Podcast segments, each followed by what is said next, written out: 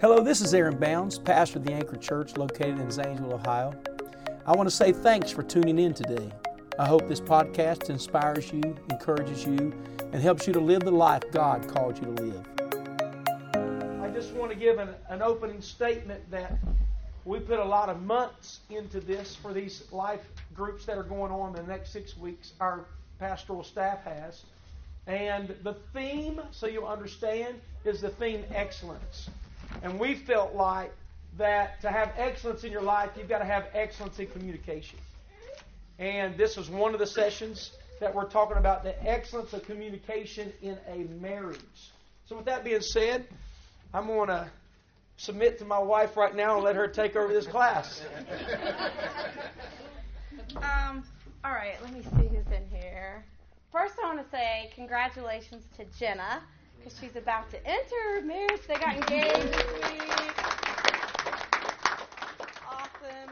And I'm glad you're in here. I wish I would have maybe taken something like this before I got married, but it's okay. We're ever learning. So I wanted to mention this to you, that if you haven't already read the book or you don't have a copy, we have these in our bookstore out there, and you can pick one up. They stocked up on a few, and this is the book we're going to be going through over the next few weeks. It's a good reference book if you'd like, but if you don't have it and or you want to take notes, we do have paper. If there's anybody that, a lot of people said they're taking notes with their phone. Is there anyone in here that wanted to take notes on paper? Sister Shelley has paper, if anyone needed paper. I think I posted that to everybody. Okay. Okay, very good. Slide sitting. I think I need to stand. Okay, so the next few weeks we're going to be talking about the 5 love languages. A lot of you all have probably heard about the love languages. Maybe you only know about your love language or your spouse's, or maybe you can't list them all.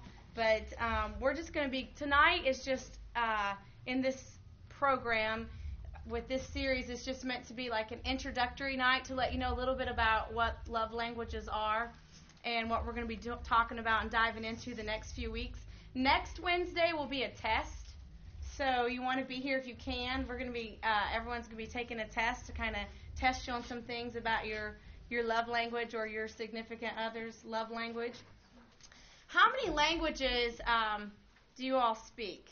Does anybody in here speak more than one language? Maybe a few people? Well, everyone. I speak in tongues. I'm bilingual. Brother Smith. So every. Oh yeah, Danae, come on up front. He knew you'd want to sit on the front row, so he saved your spot. Can y'all see us up here? Yeah, let's move the podium. Let me go get us. That's the stool. Yep. Just two stools. You got that without him? Yeah. I can go ahead and just start by talking. So we all have a primary language that we speak in here in this room. I think everyone's primary language is English. I would say most of you. Well, Brother Skerdo, is he in here? I thought I saw him. Maybe not. So we all have a primary language. Typically, your primary language is the language that your parents spoke in the home that you grew up in. So for most of us, that's English. Or maybe it is the language that you marry into, the primary language that you speak. Spanish is my secondary language, so it's not my primary language, and I'm not great at it. 25 years ago, I spoke it pretty fluently, but I haven't used it in a long time. Thank you. Welcome. Should be a little better, maybe. How about that? Is that all right? Yeah, better. Okay. Okay. If I don't speak Spanish often, and I don't anymore, use it very rarely, it's hard for me to communicate to someone else if Spanish is their primary language, like Brother Noe.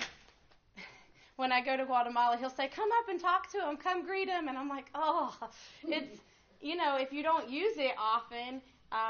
It's hard to communicate to someone else if that's their primary language, and it can be difficult. our communication will be very limited. Your communication will be very limited to someone else if English isn't their primary language. If I want to communicate effectively to someone else with a different language, then I've got to learn their language, right? I need to learn it better. You know, what I have found out, though, in Guatemala or any Spanish-speaking country, and I think this is for even when we were in Europe. You come on up. You can come in. I think this is for any country that speaks a different language. They get really excited when they realize that you're trying to speak their language.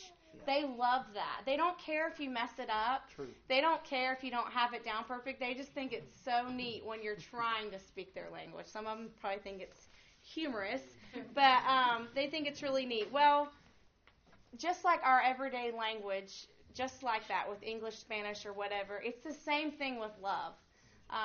We all have a primary love language that we speak or that our spouse speaks. And so it's really important to learn what your spouse's love language is and what your love language is so that you can communicate better.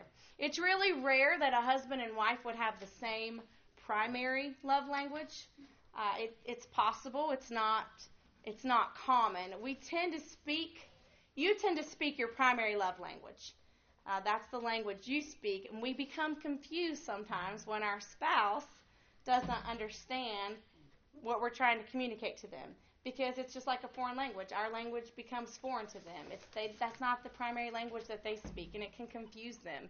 And so just like learning a foreign language, you've got to learn the language that your spouse speaks. And I know my sister's husband, I feel intimidated around him sometimes. He's very intelligent. He speaks 12 languages. And he's very fluent in 5 to 7, I would say, very fluent, but he can speak 12 languages. He travels worldwide all the time. And but what he's told me and what I've learned too is that even if you speak the same language as someone else, you can have a different dialect. Mm. For instance, we have a different dialect than most of you. In high school, I took 4 years of Spanish, and I had the same teacher all through my school that I went to, 9th through 12th grade. She was from El Paso, Texas, and originally from Mexico. So that's the Spanish that I learned was based on her dialect. When I moved away to college and took Spanish, my first year in college, my Spanish teacher was from Peru. And it was like learning a different language almost altogether. When I was taking Spanish, I thought I was pretty fluent. And then I began to take it from a teacher from Peru. And her dialect was so different, and the words, the way she worded things was totally different than my teacher with the more Mexican roots. She had the South America roots. And then my second year of college, I took more Spanish, and my teacher was from Spain. Different altogether. And so you think, oh, Spanish. And it was kind of neat taking it from different people. And then, you know, Brother Noe, Central America, that's different as well. You have like Mexico, Central America, South America, Puerto Rico, Spain. They all speak a different dialect of Spanish. And it's, like us, we speak a little bit different dialect than you all. We say y'all or you all. We come here and you guys, you say you guys, or you say yuns. I have people that sign Christmas cards that says, "We love yuns." Where's Mark Mahler? Is he in here? He says that all the time. I say, "What's a yun?" He said, yuns. And it's a northern thing, I guess, yuns or yuns. I'd never heard of that before until I moved here. That's Pennsylvania. And you say, you guys. And we say, y'all. So it means the same thing, right? Y'all. It means all of you, right. But we have a different dialect. Yeah. But once you've learned your spouse's love language, you'll discover a key, really, to a long-lasting, loving marriage. It's really neat to learn their love language and their dialect. We live in a world that uses the word love all the time. They use it very casually. I love football, I love decorating, I love hunting, I love pigs, I love steak, and then strangers, and then Danae, you say, I love you when you first meet someone. You're from Texas, right? I do. Yep, it's a Southern thing. It's nothing for us to meet somebody at, you know, because the Times Conference, and by the end of the week, you'd be hugging, we love you guys. And it's like, I didn't know him 3 days ago. Yeah. But we say that word a lot, right? Especially more South. We say it more often, probably. We say love a lot, and we love everything, right? But we want to teach you more about the languages, the different 5 love languages, and kind of go into a little more detail about some of them. Go ahead, you were. Well, we're just different. Let's just be honest here. And I think that individually, the faster you learn that you and your spouse are never going to think exactly alike. And we could do a poll here right now, and you would find probably moments in your marriage you felt very, very insecure. You felt like, do they love me? Why? Because disappointment means unmet expectation. You expected them. I share this story sometimes, and it's been a while since I've shared it publicly, but I'll never forget our first Christmas together, and she had bought me a guitar, and I bought her a piece of furniture, and we have our tree, and it's set up, everything's perfect, and she says to me, where's my Christmas card? And I said, what Christmas card? And she said, oh, Aaron, everybody gets a Christmas card on Christmas Day. And I said, they do? No, you said cards are something you send to people that you don't know as well. But people that you're close to get Hold on. Can I get a witness from somebody in the room? You send Christmas cards to distant family members, right? And, but I think of cards as an intimate way to express yourself. So I was thinking, well, I'd rather have a card than a gift. You got me a gift. Where's my card? You know. And you know what she pictured? She had already pictured it. The card sitting nice on the tree. Open it up, and it says wifey or wife on Christmas. And it wasn't there. And I didn't have it. And there was nowhere to go on Christmas to go find one. But she and her family, her mom and dad and she and Candy, they would get a card. Cindy would get a card for her mom, a card for her dad, and a card for her sister. And her dad would get a card for her mom, her sister, and her. I mean, you can add that up. I'm not going to do all the scenarios. But there was like 12 cards on that Christmas tree with a family of 4. And you place them in the tree, and you find them. Yeah. She had expectations. Girls, we know. She had expectations that I did not fulfill. And I think marriage is that way. And you think, why didn't you get me a card? And I'm thinking, because you never told me to. How many's ever entered a marriage and you realized, hey, I didn't mean to. I didn't even know I was supposed to get you a card. And so you learn after a while, you communicate and what you expect from each other. You got to learn. And I think what we do initially is we get real insecure or you get disappointed. Man, do they love me? Why didn't they get me a card? And there's other things that happen. And so in the book with 5 love languages, it lists 5, everybody say 5 love languages. 5 love languages. It lists over study 5 different categories of love language, which we're going to talk about. I'm just going to read them out loud. But so one that it doesn't list, I thought I'd help you on this first night. Says Mrs. Always Right. Isn't that the truth? And if you get this one down, the rest will come really easy.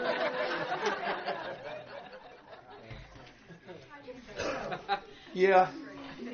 There's an element of truth with that. Happy wife, happy life. But we're not going to submit to that tonight, are we, gentlemen? For instance, there's a love language. It'd be one is words of affirmation. You look beautiful. Aaron, I like those biceps you've got. You know, I didn't think that you would notice that when I was checking the time on my watch. You know, I think that words of affirmation, some people live by that.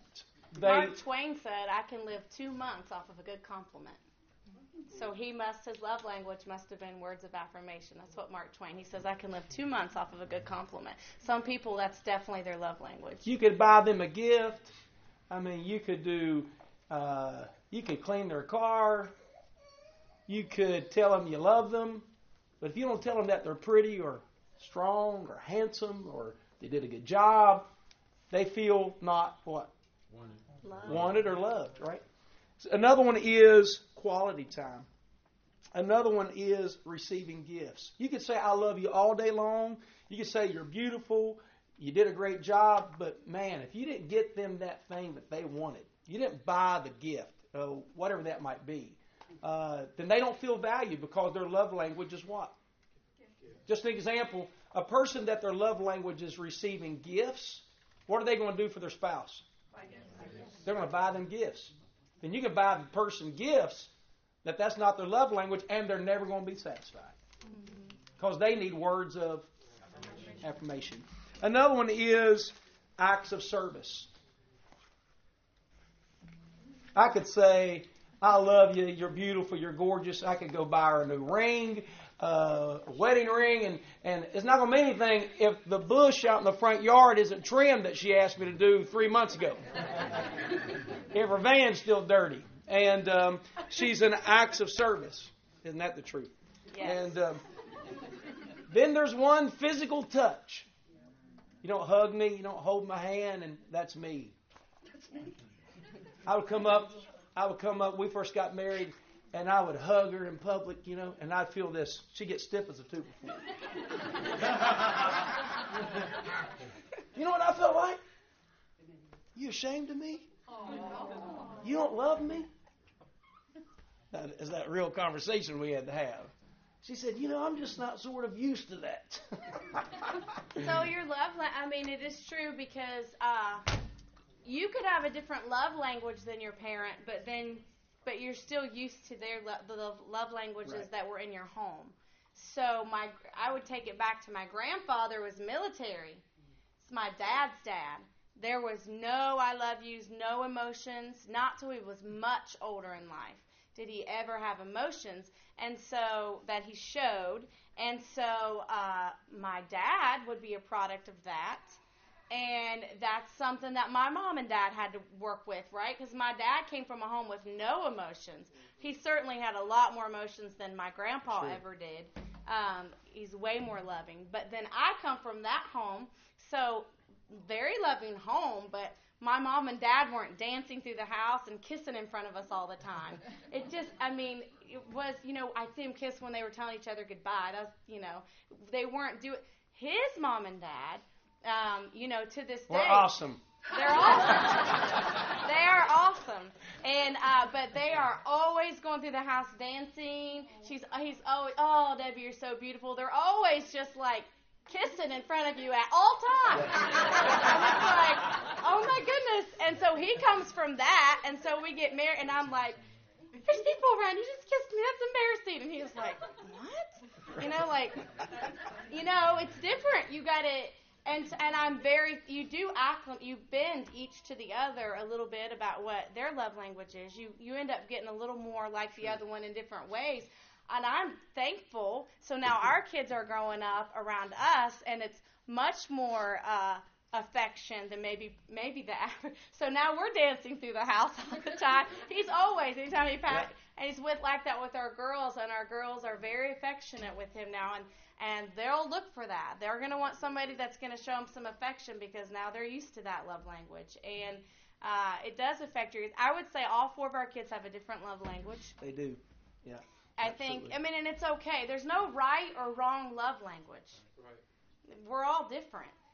We have a different love language, and all of our kids have a different. I would definitely say, you know, Sawyer is words of affirmation. But he does not really care about the hug. Nice. He's a word. Words of affirmation. He's a little Jerry Tackett in every way. And he is a word, but if you give him a compliment, it's just like Mark Twain, he can live 2 months off of that. He remembers every kind word you say to him. It means so much to him when you tell him he's done a good job. He takes that, Mom, they said I did a good job. Do you think I did a good job? Do you think they just said, do you think they really meant that? Mom, he cares so much about those words of affirmation. Jillian. Let me throw this in here. How do you think he's going to feel if he gets a critical comment?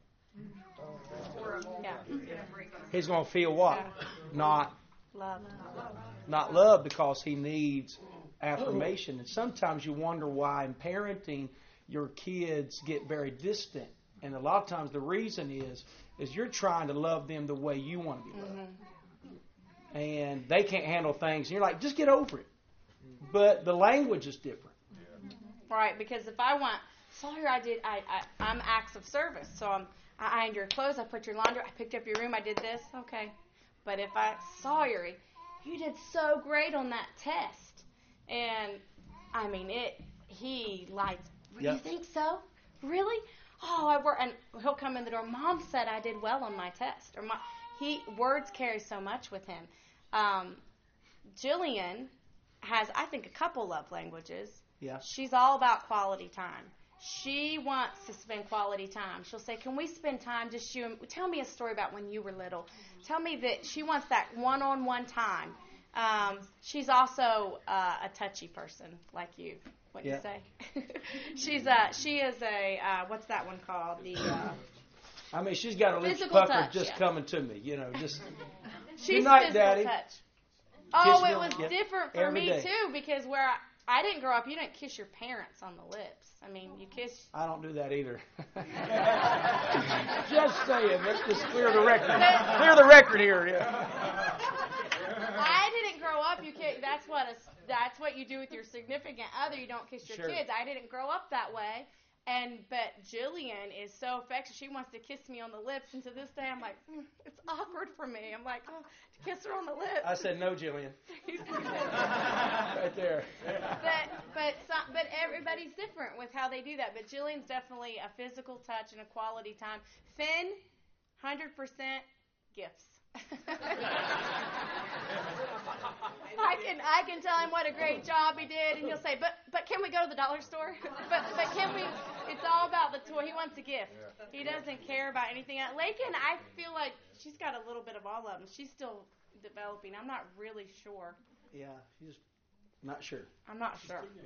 She's a teenager. I'm not sure. She's a teenager. She likes a little bit of each of them. Yeah. But it is neat though if you're in a family. How that everyone can have a different one, but it can be challenging because what we do is we speak our love language, and so it's okay, I don't need it. We speak our love language, and so we're not getting through to them. And I know they'll touch on that with children, but it is important to learn your child's love language too, because they do not feel loved in the way they need to feel loved unless you're speaking their love language. And so just because I'm doing my checklist and getting my things done, I do that because I love them. I want to take care of them. But that might not speak a lot of love to my sure. 11-year-old. She wants quality time. She doesn't care if I've washed her clothes or cleaned her. She wants that time with me. So I'm speaking my love language, and I'm not speaking her love language. And it's like that with your spouse. You've got to speak their love language. And we had to figure it out early about our love languages being different. Because when we first got married, I mean, it wasn't, we got along great, obviously. We were traveling and evangelizing, and you remember those oh, yeah. times? Yeah. We were together every day for 2.5 years. Yeah. Evangelizing. Every day. I don't think we argued at all, really. And the truth of the matter, we hardly ever argued. It was great. I mean, you have to get along to be together 24 hours a day for the first 2.5 years of marriage. And we had so much fun. And in that amount of time, though, traveling, evangelizing, you start figuring each other out. And I would stop here and say today, it doesn't matter what language you speak if you're not communicating. Mm-hmm. And if I can insert, you can't be so busy that you don't have any time with each other. Long-distance relationship really doesn't work out, right? And so you have to take time. And I would say on the first night, date, be together. Sometimes, somebody says, well, you need to have quality time over quantity time. Quantity is quality. And it moves me to say what I'm saying right now, because I think so many times we think the answer to our marriage is a vacation. It's a getaway. when you have each other every day. Don't be so busy that you don't have time to communicate the love language. What good is a language if you're not ever have the opportunity to share that? And you understand what I'm saying? Right. I asked the guy the other day on the plane, we were talking, he has 5 kids, he's in his 60s, and he and his wife are still married, and I'm you know, when I find this, I'm asking questions. Mm-hmm. You know, that's my goal, right? And I said, where's the greatest place you've ever been traveling?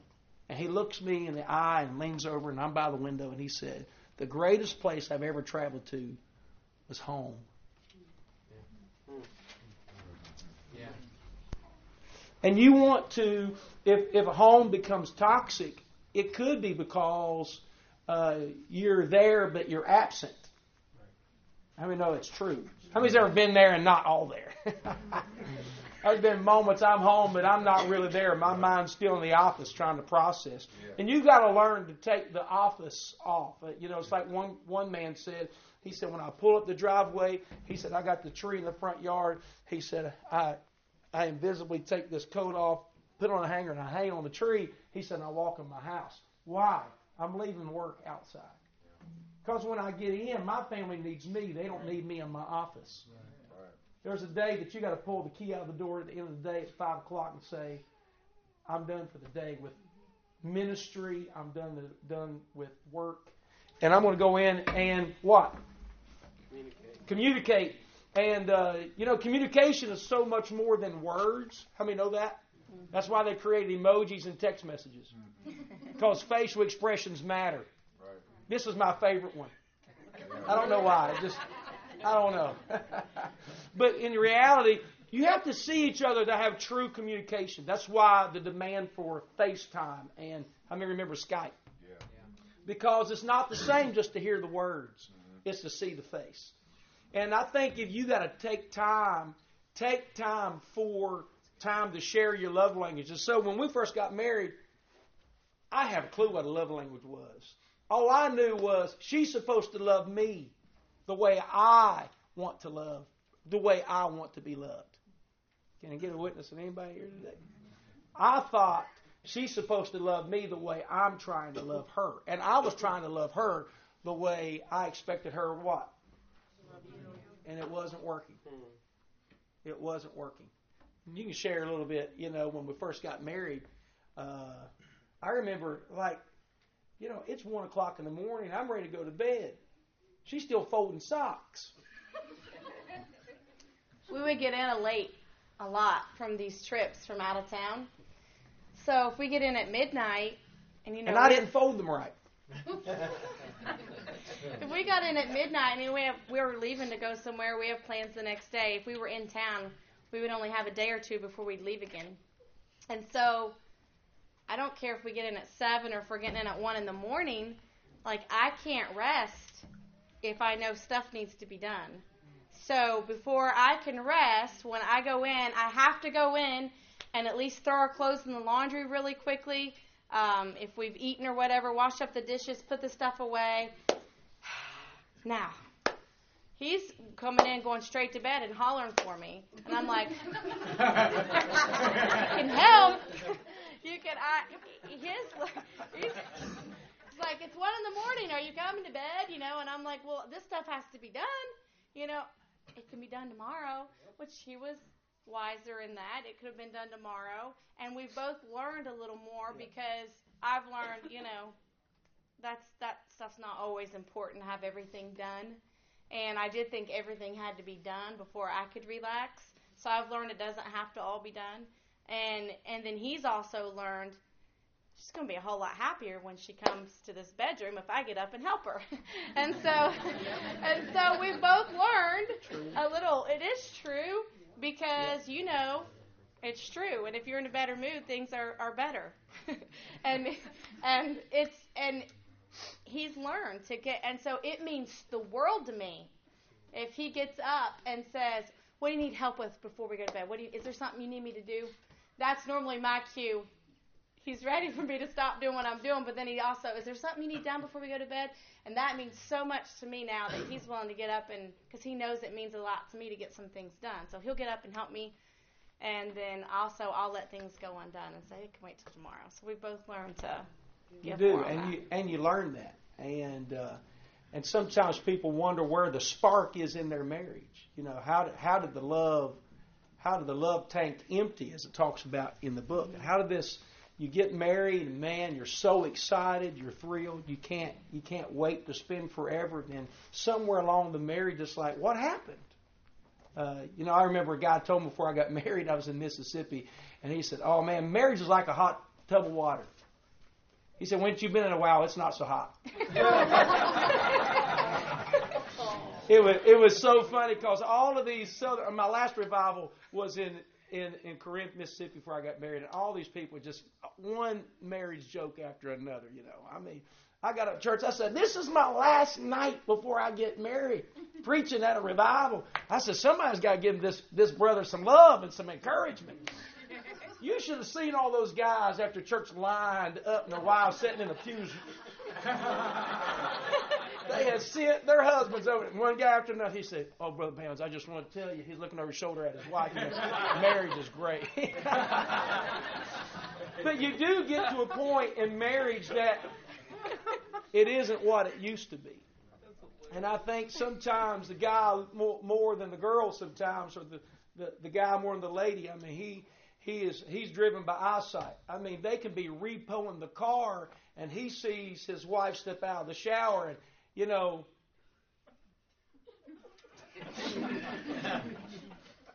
intimacy mindset is right now. She could see him step out of the shower 1,000 times, and it doesn't motivate her at all. Why is that? Because, you know, is everything going to be okay? You didn't wash the dishes. And you know it's the truth. If you've been married a while, you know there are love language there's expectations, and sometimes marriages suffer over insignificant things that could be better. And it's really the fact of the matter is that one or the other is not satisfied. Why? Not because it's something major. It's that there is disappointment and unmet what? Expectations. And so that's what this class is about, is meeting your spouse's expectations. If you married someone and you was attracted to them, they spoke a little bit of English, but you fell in love with them and they spoke another language, don't you think if you wanted to spend forever with them, you do what? You learn their language. And that's what the next 5 weeks is going to be. Is learning the language of your spouse. And I'm going to help you learning the language that you speak. Some of you don't even know why you want what you want. But the fact of the matter, it's how God made you. Right.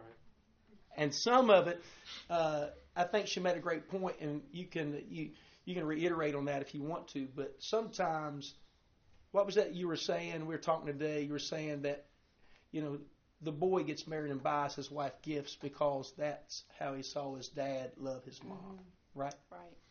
I think a lot of times you try to do a love language that's not even your love language. It's just the only one you've ever seen, and so you try to do that. Maybe your dad bought your mom a lot of gifts, so maybe you think, well, that's what you're supposed to do, and you buy gifts, and it's not her love language, and it's not your love language, and it's just you're just seeing something you've seen done, and rather than it being the right language. So you're speaking foreign, so it's really not meaning a lot, because foreign language doesn't mean a lot if you don't understand it. Right. So it's like, well, that's nice and all, but I would have rather you have mowed the grass since it's high. Or I would, you know, I mean, speak their language, but you have to learn to speak their language. And a lot of men, their language is physical touch or words of affirmation. They need to know that. You need, ladies, a lot of times it's what have you done? Have you done this? Have you, because we're stability in our emotions. They're more eyesight or, you know, things like that. So a lot of them, it is a physical touch. And it's not fair for us, ladies, to always feel like everything has to be checked off on our list before we can give a love language to them that's their love language. And that's where a lot of marriages fail, is because we talk about, well, they're not speaking my love language, but you're not speaking theirs. And so you have to both be willing. But if your spouse is not willing or is not making effort, and that's what we're going to talk about the next few weeks, is you can change it when you begin to speak their love language, because they will begin to respond differently, and then they're going to want to speak your language when you begin to speak their love language. They're going to want to speak. It's like that with everything. They're going to want. If I'm willing to be more affectionate, or giving compliment, if he knows, if he's done something that I was really hoping to get done, I'm more likely to be like, wow, that, and compliment or whatever, I don't know, physical touch, any of that. It also in turn makes him want to speak my language, because that's giving him the language he's right, and so it works both ways. It's real life. It's how we are. And if he is speaking, it's true. Yep. And if he's speaking my language, or if I'm speaking his language, that's how we operate. We're humans. That's how we function. And so it is so important to learn your spouse's love language.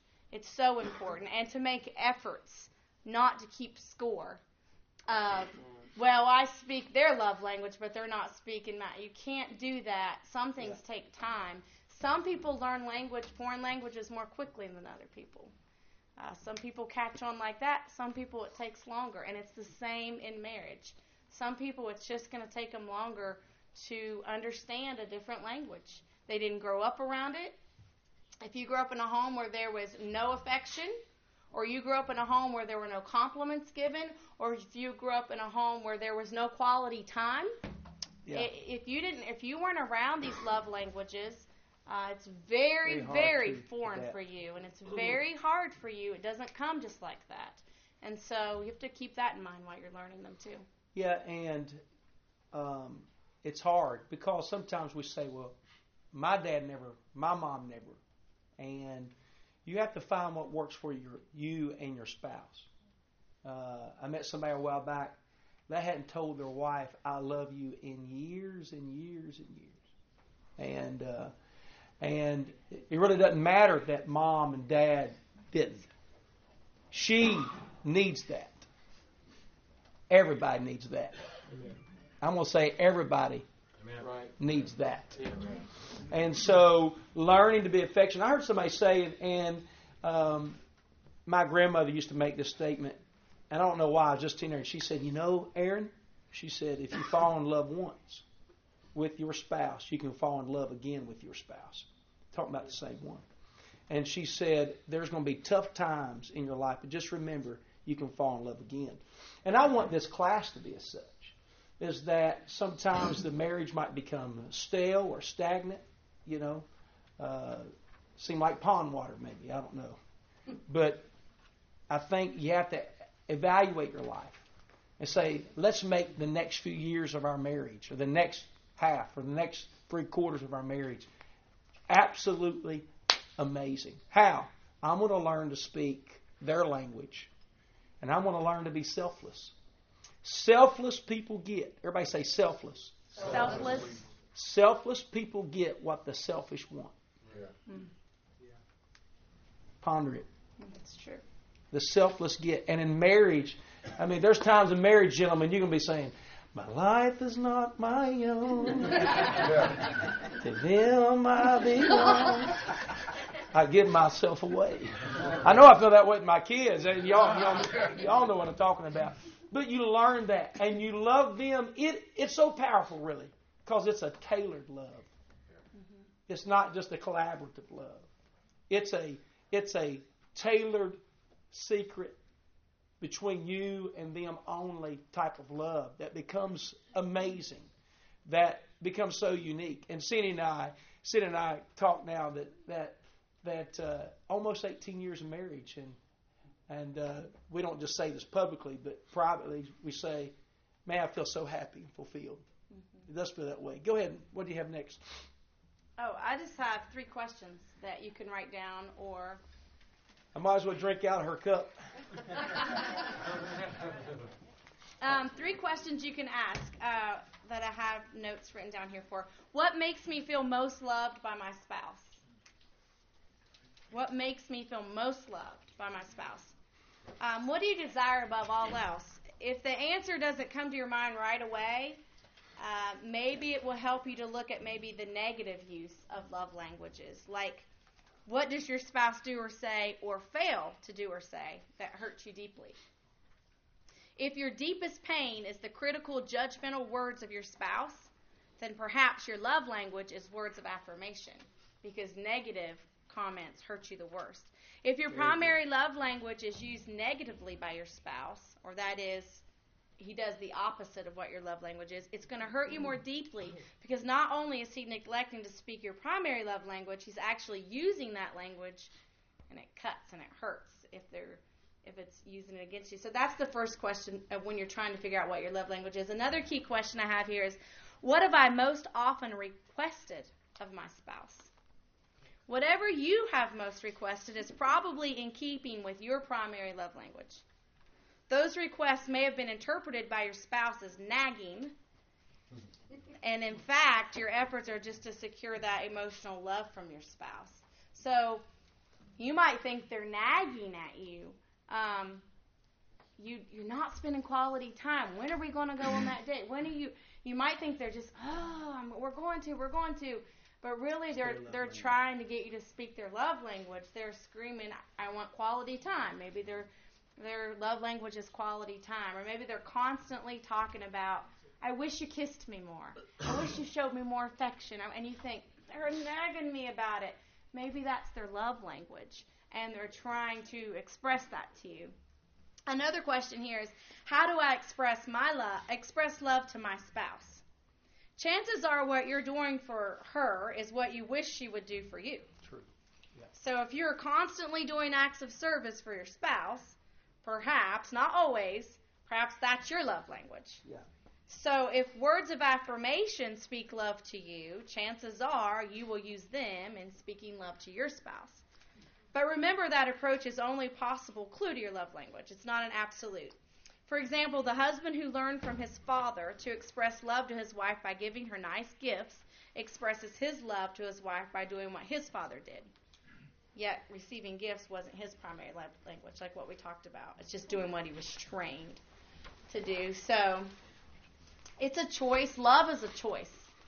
Love is a choice. That's true. Important. If our spouses have learned to speak our primary love languages, our need for love will continue to be satisfied. But if, on the other hand, they don't speak our love language, our tanks, like you referred to, will slowly drain and we no longer feel love. Yeah. So it's a choice to meet your spouse's love and emotion requirement for her tank. It's a choice you have to make every day. You have to make that choice. If you know her primary love language and choose to speak it, then her deepest emotional need will be met, and she'll feel secure. If she does the same for you, then your emotional needs are met, and you'll both feel like you're on full tanks. You might be thinking, what if the love language that the language of my spouse is something that doesn't come naturally for me? And that's the case for a lot of people, because like I said in the beginning, more often than not, you don't have the same love language as your spouse. And what does cutting the grass have to do with our marriage? Yeah, right. Understand? Yeah. I mean, what does it have to do with affection? What does cutting grass and washing the van have to do with our marriage? But it has a whole lot to do with the marriage. It has a lot. And what I realized, she could wash the van and cut the grass, and I'd be like, thank you. Yeah. But is it really going to motivate me to love her more? Right. No.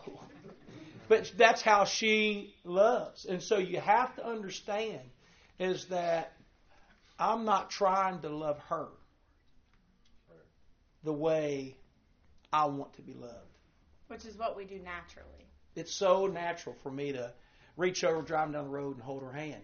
I'm holding her hand. You know why? Because I want her to hold my hand. And that's the reality. I mean, your spouse will speak the love language very, very, very naturally. I'm driving down the road, and I'm like, hey, just scratch the back of my head right here for a minute.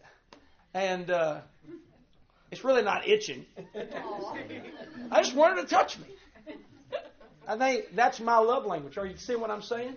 Yeah. And but she's not really ready to hold my hand if there's things around the house that she's been asking that bother that she wants done. So it does have something to do with the marriage because it's her what? It's her expectation. It's how she feels that I love her. Go ahead. Well, I mean, it is.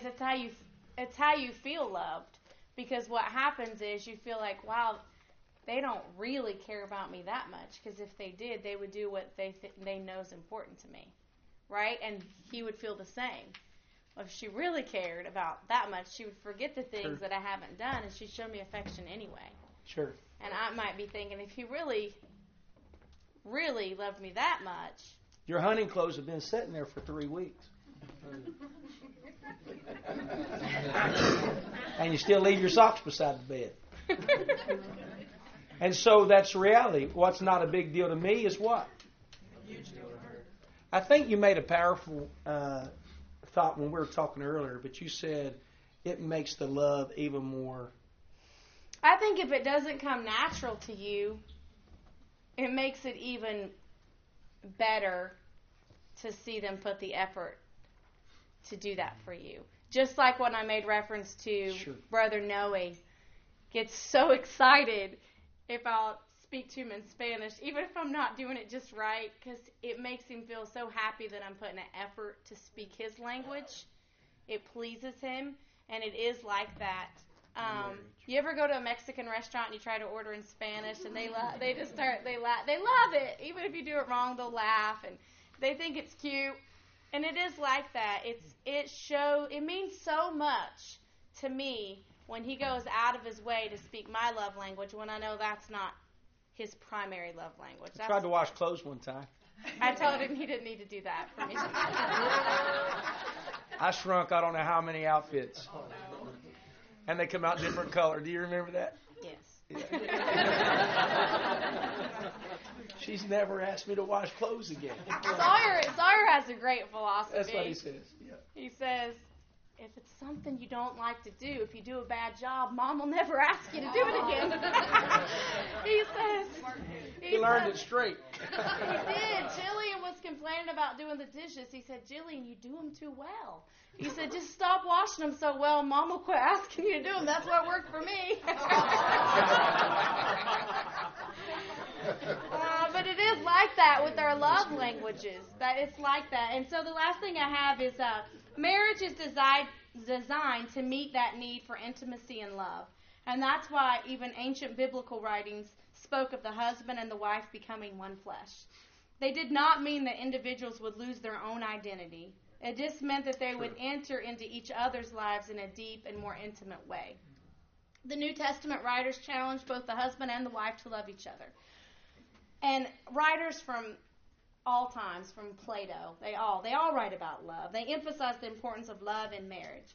And something in our nature cries out to be loved by one another. Isolation is devastating to humans. We weren't meant to be alone. That's why solitary confinement is considered to be the cruelest punishment you can give someone. At the heart of mankind's existence is the desire to be intimate and to be loved by other people. And it's especially that way in marriage. Yeah. We're not meant to be alone. You're meant to be with someone, and you're meant to love them and to care for them and to take care of them. And, I thought that was interesting. You know, solitary confinement. It is considered the cruelest punishment. That's why time out seems so simple, but have you ever seen a kid? They hate to be in time out and be alone. It's devastating to some kids. You're not meant to be alone. You're meant to be around people. You can be a loner, but you still are created to be loved and to love someone. So next week we're going to be taking a test. Yeah. So to find out how many of you tonight felt like you could see your love language surfacing when we were talking about it? Yeah? Yeah, a few of you. And so next week you're going to be able to walk out of here and say, hey, this is my love language. This is And more importantly, maybe your spouse's love language. More important. Thanks again for listening to the Anchor Church podcast. If you enjoyed it, make sure you subscribe so you can keep up on our weekly sermons. If you're in the Zanesville area, we invite you to join us on Sundays. You can find all the details on our website at theanchor.church. Again, thanks so much for listening, and we hope to see you soon.